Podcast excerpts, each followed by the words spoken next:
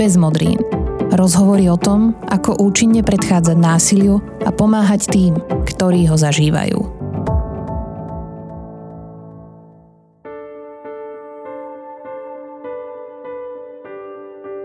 Ako dobre sa poznáme? Nie navzájom, ale seba samých. Vlastne sa pohybujeme veľakrát eh, v nejakej rýchlosti, ehm, či už nejakého šumu, činnosti, ktoré zaplavujú náš každodenný život a tým pádom na pozadí vlastne nestíhame niekde registrovať nejaké vlastné vnútorné odpovede na to, čo sa deje.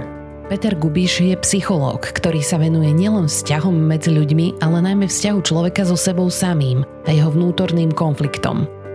Je presvedčený, že spoznanie a akceptovanie môže viesť k nezávislejšiemu pohľadu na seba vlastne byť sám sebou a sám so sebou a sám sebou znamená tiež vlastne pripraviť si ako keby ten priestor na mieru šitý pre nás. A, a urobiť to vlastne môže znamenať aj to, že si ho zaplníme niečím, čo máme radi. Rôzne výskumy ukazujú, že ak dobre poznáme seba samých a máme láskavý vzťah k sebe samému či sebe samej, má to na nás pozitívny vplyv po fyzickej i psychickej stránke. Uvedomujeme si svoju hodnotu, máme viac sebaúcty, zlepšuje sa náš imunitný systém a aj naše vzťahy s okolím sú zdravšie. Samota vytvára akýsi priestor na to, aby sa v tom kľude a v tej akoby ničote okolo nás mohlo vyplaviť niečo bohaté na obsah vnútri nás. Byť k sebe priateľský môže znieť ako ľahká úloha, no občas je to oveľa ťažšie, než sa zdá. Niekedy tá samota chutí nejako a niekedy tá samota chutí nejako. Ja som Martina Slováková a toto je 30. epizóda podcastu Bez modrín, ktorý spolu so mnou pripravujú aj Mariana Kováčová a Ivan Ježík. Vítajte. Počúvate Bez modrín, podcast neziskovej organizácie Centrum Slniečko.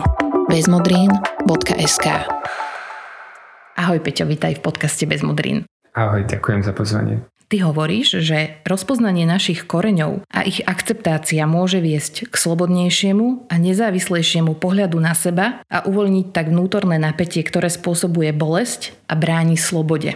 Pečo, čo je vlastne seba poznanie a ako na tom môžeme pracovať? Hmm. Vlastne začal by som možno tým, že ľudia o sebe najprv veľa nevedia.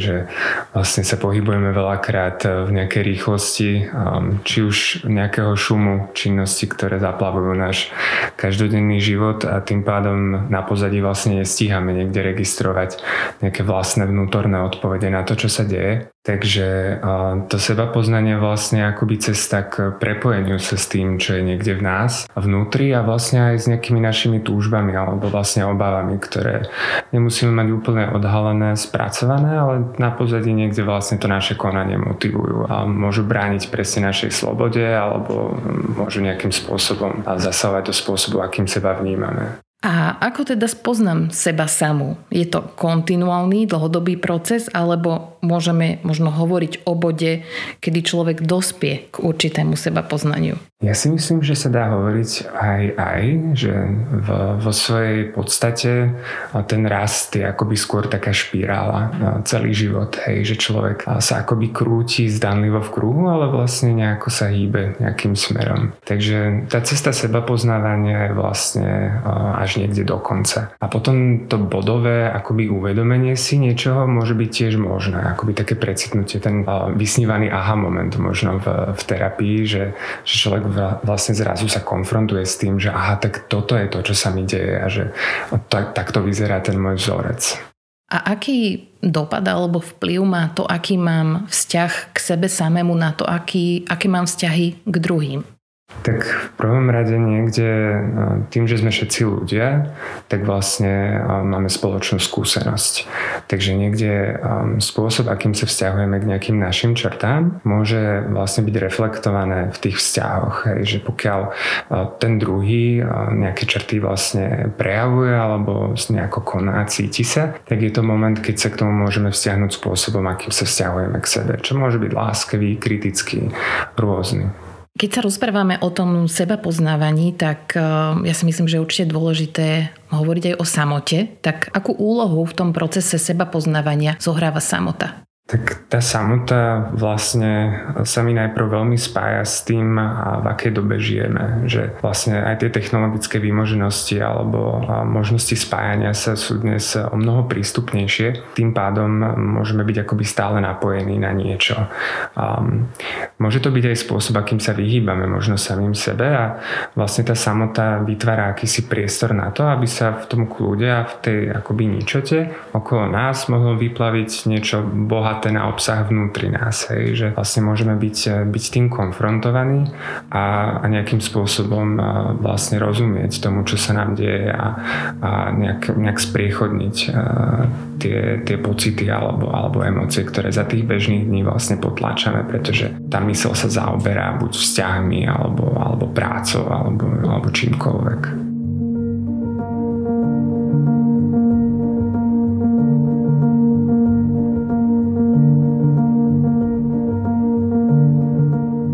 Byť dnes sám, sám so svojimi myšlienkami je aj pomerne výzva, je to pomerne náročné. Súvisí to aj s tými technológiami, ako si už spomenul, ale možno nás niekto v tejto chvíli počúva, komu samota spôsobuje skôr diskomfort, že taký človek možno nevie, čo má vtedy robiť, stresuje ho to. Proste sú aj ľudia, ktorí jednoducho sa boja byť sami so sebou.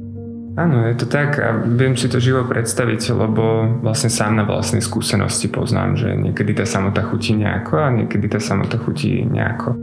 Napadá mi vlastne, že, že je dôležité v tej, pri tom praktizovaní ako keby tej samoty um, alebo toho mienenia byť sám, si uvedomiť do akej miery je to ohrozujúce alebo bezpečné, ako veľmi to človek dokáže zvládnuť, či sa v ňom neodohráva niečo, čo by možno bolo dobré najprv s niekým zdieľať a vlastne ako keby spriechodniť tie prvé ťažké možno skúsenosti alebo nejaké ťažké pocity, ktoré človek prežíva, ako keby ten diskomfort alebo to nepohodlie. A tiež mi napadlo, že môže byť vlastne celkom dôležité si tú samotu zaplniť aj niečím, čo máme radi. Že vlastne byť sám sebou a sám so sebou a sám sebou znamená tiež vlastne pripraviť si ako keby ten priestor na mieru šitý pre nás. A, a urobiť to vlastne môže znamenať aj to, že si ho zaplníme niečím, čo máme radi. Napríklad a to môžeme ísť do úplných konkrétností, že je to napríklad jedlo, ktoré si nachystáme, alebo um, nejaká hudba, ktorú máme radi. Ale vlastne ju prežívame sami a niekde je tam na pozadí aj ten moment seba lásky, že vlastne tú samotu vieme prežívať sami so sebou a vlastne je to fajn, že vieme to vlastne ako keby nielen zniesť, ale možno si to dokonca aj, aj užívať. Čiže aj ten aspekt toho, že aby to zase nebolo, že človek vlastne sedí doma a, a nič, hej, že nič sa nedie, čo tiež môže byť niečím samozrejme podnecujúce, ale pri tom diskomforte môže byť naozaj nápomocné, keď si to vyplní nejakými príjemnými vecami. A prečo je to niekedy tak náročné, možno priam až strašidelné pre niekoho byť sám, sám so sebou? Z čoho to pramení? Prvé, čo mi teda napadá, je, že človek e, naozaj niekedy um, sa môže vyhýbať tomu cítiť, čo cíti, alebo prežívať tak, čo cíti a možno to nejako pred sebou spriechodniť a priznať človek, ktorý sa vyhýba e, vlastne samote, tak napadá mi, že, že ako keby vlastne vyhýba sa aj tomu svojmu prežívaniu alebo toho, čo by tá samota mohla vyplaviť. Hej, že predstavujem si, že je to niekto, kto sa konštantne snaží byť busy, hej, aby, aby svojím spôsobom sa ochránil pred niečím možno bolestivým. Takže um, môže to byť niečo nahromadené, niečo veľké, možno už dlho človek nebol sám. A čiže, čiže môže to byť hej, niečo, čo je tak akoby nakumulované a človek naozaj sa bojí vlastne zvládať to sám.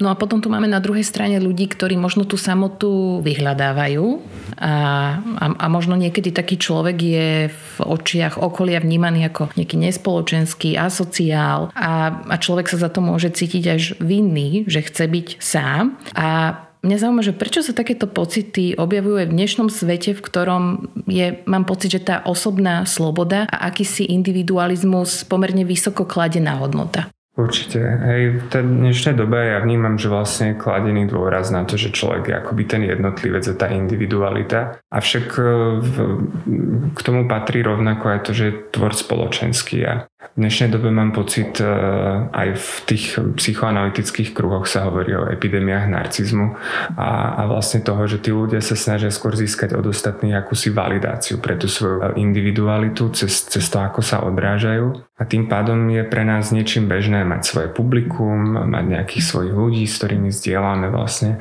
nejaké časti, ktoré chceme zdieľať a ktoré chceme, aby boli videné. A e, tým pádom to môže byť naozaj niečím, niečím zvláštne také publikum nemať alebo nechcieť sa mm, zúčastňovať ako keby mm, toho spoločenského trendu, že vlastne spájať sa takýmto spôsobom s tými ľuďmi a že vlastne je možno zaujímavejšie pre človeka tráviť čas sám so svojimi pocitmi, cítiť ich, prežívať, môže si ich dokonca užívať. Čiže v dnešnej dobe to môže byť veľmi osamelý pohľad na takého človeka, ktorému nepatrí publikum, alebo sa vedome rozhoduje, že, že ho odmieta alebo odmieta svojím spôsobom sa neustále akoby spájať, prepájať s ľuďmi a chce tráviť čas o samote so svojou skúsenosťou. Peťo, ako, ako naše vnímanie samoty ovplyvňuje to, či sme extroverti alebo introverti? Myslím, že pre toho extroverta, keď to zoberiem z toho opačného konca, tak že pre niekoho, kto je zvyknutý tráviť e, čas s ľuďmi a tú sociálnu baterku si vlastne nabíja tým, že je s nimi, tak, e, tak môže byť ten moment samoty pre neho naozaj nejaký krátky čas, keď e, sa večer upokojí, už stíši vlastne ten svet a život a, a nejakým spôsobom si dopraje nejaký, nejaký kúsok času, hej, sám pre seba. A pre toho introverta práve tým, že on je motivovaný skôr tým ako keby trávením času o samote alebo nejakými svojimi aktivitami, tak pre neho môže byť o mnoho dôležitejšie vlastne tráviť ten čas viacej sám, hej, že ako keby nespájať, nenabíja sa z tých ľudí svojím spôsobom, možno skôr vyčerpávajú a zase načerpá tú energiu, keď je sám a vyplňa ten priestor tými peknými vecami napríklad. Ty si už spomínal taký ten aha moment v tom seba poznaní, že môže sa to udiať aj týmto spôsobom. Hovorí sa, že v kríze spoznáš lepšie ľudí okolo seba, ale aj svoje vlastné možnosti a schopnosti. Tak ako veľmi je v seba poznaní dôležitý taký ten moment prekonania niečoho náročného? Myslím, že veľmi dôležitý vzhľadom aj na to, že vlastne mm, nejaká časť toho, mm, akým spôsobom sa o seba staráme a ako sa vlastne chceme mať radi, je ako keby v takej slepej škvrne, že si neuvedomujeme úplne, že um, možno aké to má dôsledky. Napadá mi, že keď si predstavíme taký vzorec, že z dôvodu nejakých minulých vplyvov človeku hlboko je posadený nejaký strach e, z toho, že by bol napríklad ľuďmi opustený, tak jeho protektívna stratégia môže byť, že sa od tých ľudí vzdialuje, pretože nech nechce mať ten zážitok opustenia. Ale ten neumyselný dôsledok je, že si vytvára osamelosť a opustenosť, ktoré sa od začiatku vlastne snaží vyhýbať. Čiže a to je akoby tá nevedomá škvrna na tom, alebo tá nevedomá často, že, že ktorú v princípe v tej terapii alebo v tej psychoanalýze alebo v tej práci s druhým človekom niekto môže byť konfrontovaný a vlastne ten vzorec nejako prijať, porozumieť mu a pochopiť, že aha, ja sa takto vlastne ošetrujem a že kvôli tomuto niekde hlboko sa snažím takto o seba starať, ale možno to nie je už pre moje súčasné potreby niečím adaptívne alebo také vyhovujúce, naplňujúce. Čiže ten aha moment je naozaj veľmi, veľmi dôležitý a chce veľkú odvahu, že naozaj aha moment znamená, že sme doteraz žili nejako a zrazu sa ideme pozrieť na to, že vlastne žijeme ešte nejako k tomu. Hej? A neuvedomovali sme si to. To nemusí byť vždy ľahké, samozrejme. A veľa veľakrát práve to vyplavuje aj nejaké tie prvé zážitky alebo tie, tie emócie, ktoré, ktorým sa snažíme vyhýbať v prvom rade. Takže, takže chce to aj odvahu určite nazerať na seba v, takom, v takej kompletnosti. A ty hovoríš, že chce to odvahu a moja otázka je, že chce to aj pomoc, alebo je človek sám od seba schopný takéto seba reflexie vyhodnotiť takýto moment eh, v ceste toho seba poznania? Ja si myslím, že z veľkej časti je tam potrebná aj tá pomoc, že od toho je fakt vynikajúca aj tá terapia, že vlastne je tam druhý človek, ktorý sa napája hlbšie a snaží sa reflektovať práve tie časti, o ktorých sa nerozpráva. Ale na druhej strane niekde vlastne môže byť ten aha moment aj v tom, že človek napríklad zareflektuje na svoje pocity na papier a keď to po sebe číta a predstaví si, že toto napísal človek, reálny človek, ktorý má ľudskú skúsenosť, skúsenosť a, a snaží sa vcítiť do toho textu, tak práve to porozumenie toho, že aha, že ako to písal, že možno pri ktorých slovách tlačil, alebo že hej, tam sa dá nacítiť rôzne veci a to porozumenie môže byť naozaj silné. A čo možno nie je úplne ten aha moment v zmysle uvedomenia si toho, čo si neuvedomujeme, ale možno skôr takého hlbšieho porozumenia, že teda aha, že ja sa tu nachádzam a toto sú moje skutočné pocity a, a takto to naozaj cítim. Ide to aj bez modrín. Na tele i na duši. www.bezmodrín.sk Existuje množstvo techník alebo aktivít, ktoré nám pomáhajú zlepšiť seba poznanie a zrejme každý už počul o koncepte mindfulness, ale možno nie každý aj vie, čo to presne znamená.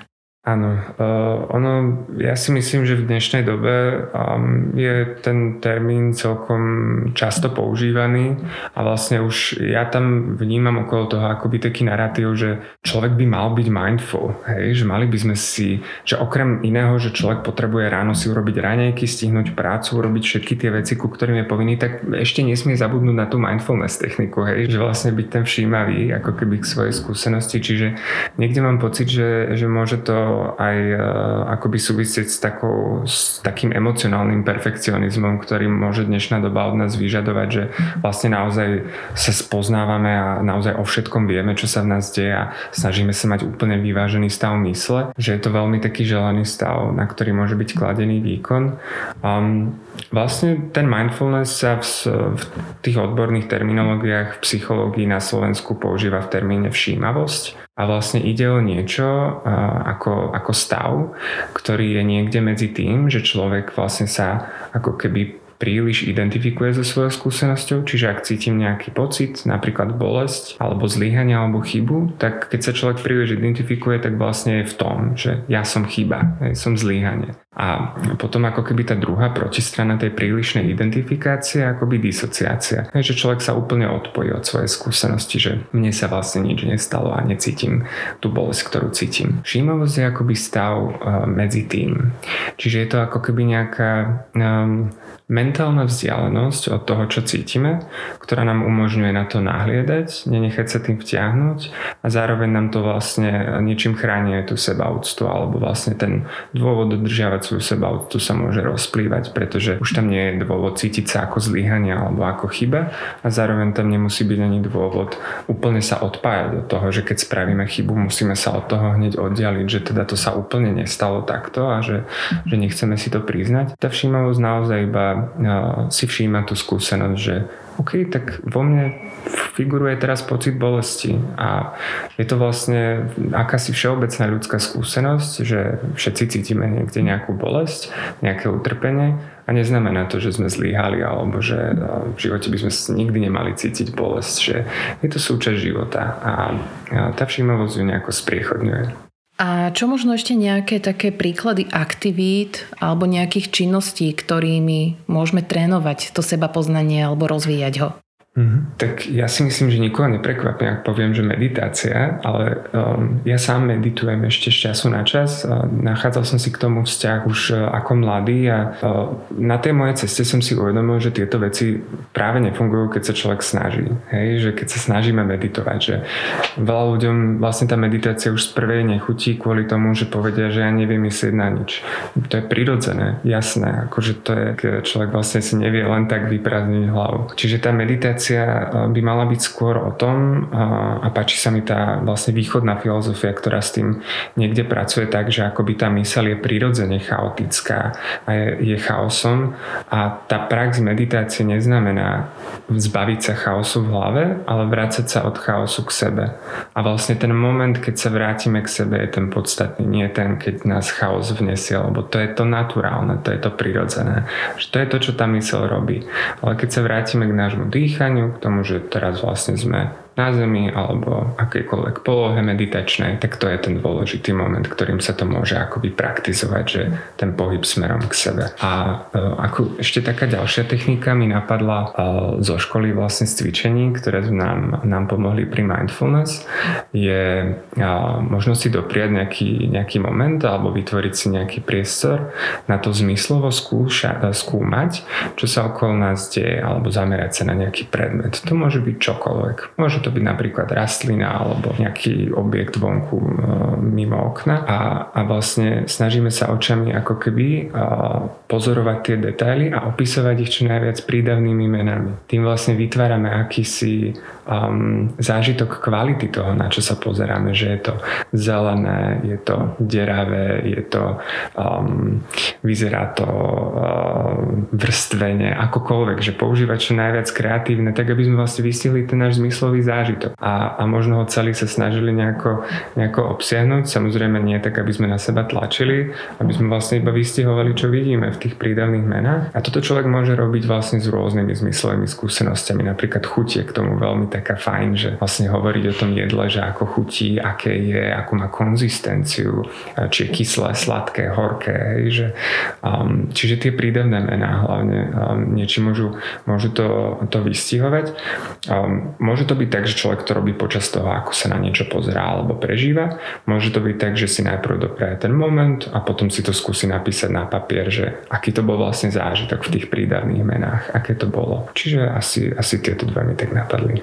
K seba poznaniu by som sa ešte rada opýtala poslednú otázku a že ako viesť deti a mladých ľudí k seba poznaniu, pretože hovoríme o tom aj v nejakej verejnej debate, ako vo výchove, v rodinách alebo na školách viesť deti k poznaniu sveta okolo nás, ale ako ich viesť k poznaniu seba samých.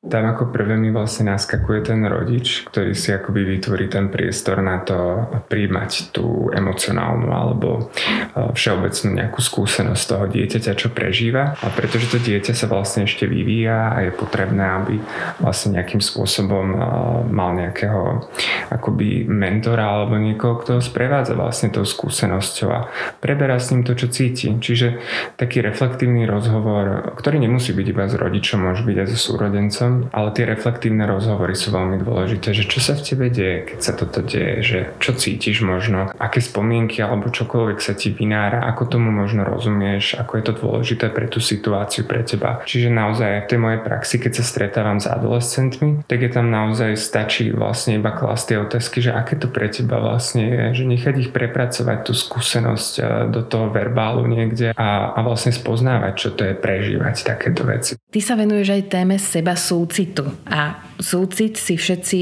vieme predstaviť. Čo je však seba súcit a ako to súvisí so seba poznaním? Ten seba súcit um, v tej najjednoduchšej definícii je vlastne súcit zameraný dovnútra. Výskumníčka Kristen Neff, ktorá to vlastne veľmi rozsiahle skúmala, uh, to definovala v takých troch komponentoch. Uh, ten seba súcit, že v prvom rade je to akási láskavosť uh, naproti nejakému tvrdému posudzovaniu našej skúsenosti. Čiže ak sa vrátim k tomu pocitu zlyhania alebo chyby, tak vlastne um, nepôjdeme do toho, že už mám nejakú bolesť a ešte si naložím za to, že som si ju ako keby vytvoril, ale skôr sa snažíme pristupovať s nejakým pochopením, že OK, bolesť je na pozadí životov všetkých tvorov na tejto zemi a že všetci si tým jednoducho prechádzame a nie je to, nie je to ako keby osobné, osobné zlíhanie a vina, že sa nám to stalo. Čiže v prvom rade tá láskavosť, druhá je uh, všeobecná ľudskosť, ktorú tu už tak ako keby aj spomínam, že vlastne vnímať to, čo sa mi deje v kontexte toho všeobecného ľudského utrpenia, že vlastne všetci sme ľudia a všetci máme nejaké nejaké, prežívanie, ktoré môže byť ťažké. A v tom treťom prípade je to, je to vlastne tá všímavosť, že človek eh, pri tých svojich skúsenostiach sa nesnaží možno príliš identifikovať, alebo no, samozrejme nie je to úplne ani v snahách človeka sa príliš identifikovať, ale možno sa vzdiali od toho posudzovania a skúsi to naozaj vnímať iba tak, že OK, je to pocit v prvom rade, čo cítim a je to prežívanie, je to odpoveď na niečo, čo sa mi stalo. A v slovníku máme okrem súcitu aj ľútosť a v tom slovníku ich nájdeme ako synonyma. A keby sme tam dali pred to, to seba, tak máme seba súcit a seba ľútosť, ale predpokladám, že ty tam vnímaš rozdiel v týchto slovách. Samozrejme, tam je veľký rozdiel a ja by som to možno ešte um, vysvetlil na príklade toho súcitu a ľútosti všeobecne, že uh, pamätám si z výcviku v takom krátkom v Londýne, keď som bol na terapii zameranej na súcit, tak tam sme práve um, skúšali tak tak uvažovať nad tým, že v čom je pre nás ťažké možno vcítiť sa do pocitov niekoho, kto krajne bojuje so svojím životom na ulici. Hej, že vlastne niečím naozaj zaťažený a vidíme ho ako keby na okraji tej spoločnosti. Že čo sa nám tam vynára, že je to tak nebezpečné cítiť, že aj on je človek, hej, že čo tam akoby naskakuje. A pri tej ľudosti, pokiaľ prejdeme okolo takého človeka, tak e, vlastne mu skôr vyjadrujeme ako keby také bodové um, umiestnenie v tej spoločnosti skutočnosti, že si vo veľkom probléme, hej, že áno, máš to ťažké, chudák, hej, že príde mi to svojím spôsobom ako taká veľmi ranná, možno detská snaha uh, súcitiť uh, možno tým, že vidíme bolesť, ale ako by tam chýba taký ten ďalší aspekt toho porozumenia a nejakého prijatia toho, že vlastne ten človek trpí rovnako ako my niekde na pozadí, že je to vlastne niekde zdieľané. Čiže tá ľútosť skôr má tendenciu validovať ten pocit zúfalstva, beznádeje a takého bodového stavu. A ten súcit vlastne, mm, aj keď môže byť niečím pre nás zo začiatku ohrozujúci, keď si predstavíme, alebo sebaúctu ohrozujúci, keď si predstavíme, že okolo takého človeka prechádzame a napájame sa na to, že vlastne tiež trpí, tak ten súcit môže znamenať, že stačí, že len prejdeme okolo a povieme dobrý deň, že priznáme, že ten človek je vlastne súčasťou spoločnosti a že vlastne je, je tu a ako keby nie je na tom okraji niekde v tom, tam, kde my byť nechceme a chceme sa tomu vyhnúť a sme radi, že tam nie sme, ale on tam je a chudák. Že vlastne nie, že dobrý deň, ste v tomto svete rovnako ako my a vlastne všetci tu trpíme svojím spôsobom.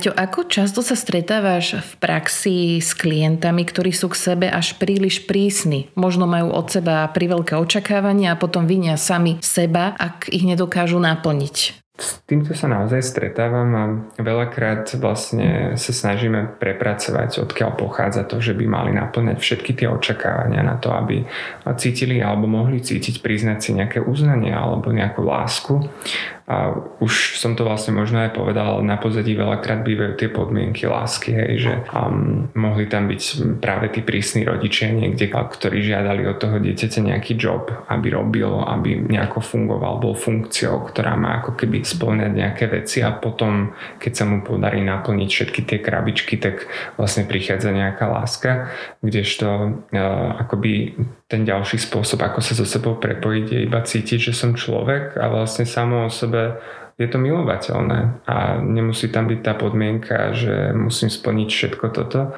na to, aby to vlastne bolo, bolo pre mňa možné. Čiže veľakrát to býva aj tá, tá minulosť, hej, že človek niekde na pozadí pracuje s tými podmienkami. No a tá práca samotná v tej terapii môže byť práve o tom, že objavujeme, odhalujeme, čo je za, tým, za tými očakávaniami, že odkiaľ vlastne pochádzajú, že čo je to to, čo mi hovorí, že by to malo byť takto a nie inak. Čiže toto je, toto je jeden taký spôsob a druhý môže byť aj cez tú prácu napríklad s tým, priamo s tým vzťahom k sebe. Napadá mi technika e, vlastne rozhovoru na dvoch stoličkách, kde človek e, na jednej strane akoby vybaví si toho vnútorného kritika, s čím sa zvykne tak v tej terapii zameranej na súcit pracovať, že existuje nejaký vnútorný kritik, ktorý hovorí, že mal by si všetky tieto veci vlastne splniť a až potom budeš milovateľný a vlastne keď ich nesplňaš, tak si nemilovateľný, si neakceptovateľný, si odsúdenia hodný, hej, a nechá tú kritiku vlastne vyplaviť, no a potom sa presadne vlastne na tú druhú stoličku, kde sa to celé vypočuje a vlastne sa vyplavuje tá skúsenosť, že aký je to pocit. Takže, takže niekedy aj ten dialog na dvoch stoličkách, aké si vykomunikovanie a možno aj nejaké prepáč uh, samému sebe, že, že si tak nakladáme niekedy a nejaký moment lásky je, je tiež veľmi dôležitý. Ty na svojom profile píšeš aj to, že človek má so sebou vzťah a nech je akýkoľvek, veľa od toho závisí, ako si seba pamätáme a ako si rozumieme. tak ako si dennodenne aj v maličkostiach môžeme budovať lepší vzťah k sebe samému? No, myslím si, že niekde môže byť zaujímavé najprv začať sledovať ten ako keby prístup, ktorý k sebe máme. Že aké vlastne slova sa nám vynárajú pri rôznych skúsenostiach, keď napríklad um, niečo nestíhame, nedarí sa nám, sme práve v tých nepríjemných, diskomfortných ako keby pocitoch, uh, niečo, niečo nedávame úplne tak, ako by sme si predstavovali, tak myslím si, že vtedy je dôležitý môže byť moment, že OK, teraz sa to môže diať, ako sa so sebou rozprávam čo od seba chcem, čo cítim, v akej som situácii. Som v nejakej tiesni, chcem napríklad niečo dosiahnuť. Je ten monológ, ktorý k sebe vediem niečím podporný, alebo skôr sa mi snaží pripomínať e, tie negatíva, ktoré sa vyskytujú vo mne alebo v tom, ako konám. Čiže prvý moment môže byť, môže byť e, také akési možno sledovanie alebo všímanie, vnímanie toho, že, že ako k sebe pristupujeme. Dá sa to vlastne jednak tým, že človek reflektuje na tie myšlienky, ale možno aj aj na ten pocit, že keď cítime, že, že sme spravili chybu a že vlastne čo nám ešte ďalej tam ide, ako keby beží, že, že či je tá chyba niečím eh, validovaná, či je tam nejaká ošetrujúca možno skôr skúsenosť, ktorú sa snažíme sebe sprostredkovať, alebo či si vlastne len hovoríme, že sme, že sme zlyhanie. A čo sa potom týka možno nejakých ďalších spôsobov alebo takých maličkostí, tak napadá mi, že aj také mm, príjmanie ostatných ľudí alebo taký rozhovor, v ktorom si necháme ten priestor pre druhého človeka, vytvoriť si nejakú kapacitu, nám môže pomôcť v tom, že, že vlastne úprimne sa napájame na to, ako to ten druhý má a my potom vieme na sebe reflektovať, že možno to máme naopak, alebo to možno máme podobne. Ale vlastne cez toho druhého človeka dokážeme niekde vlastne nahmatať aj to vlastné a tak, takýmto spôsobom vlastne spoznávať sa. Toto bol psychológ Peter Gubiš. Ďakujem veľmi pekne za rozhovor. Ďakujem za pozvanie, pekný deň ešte prajem.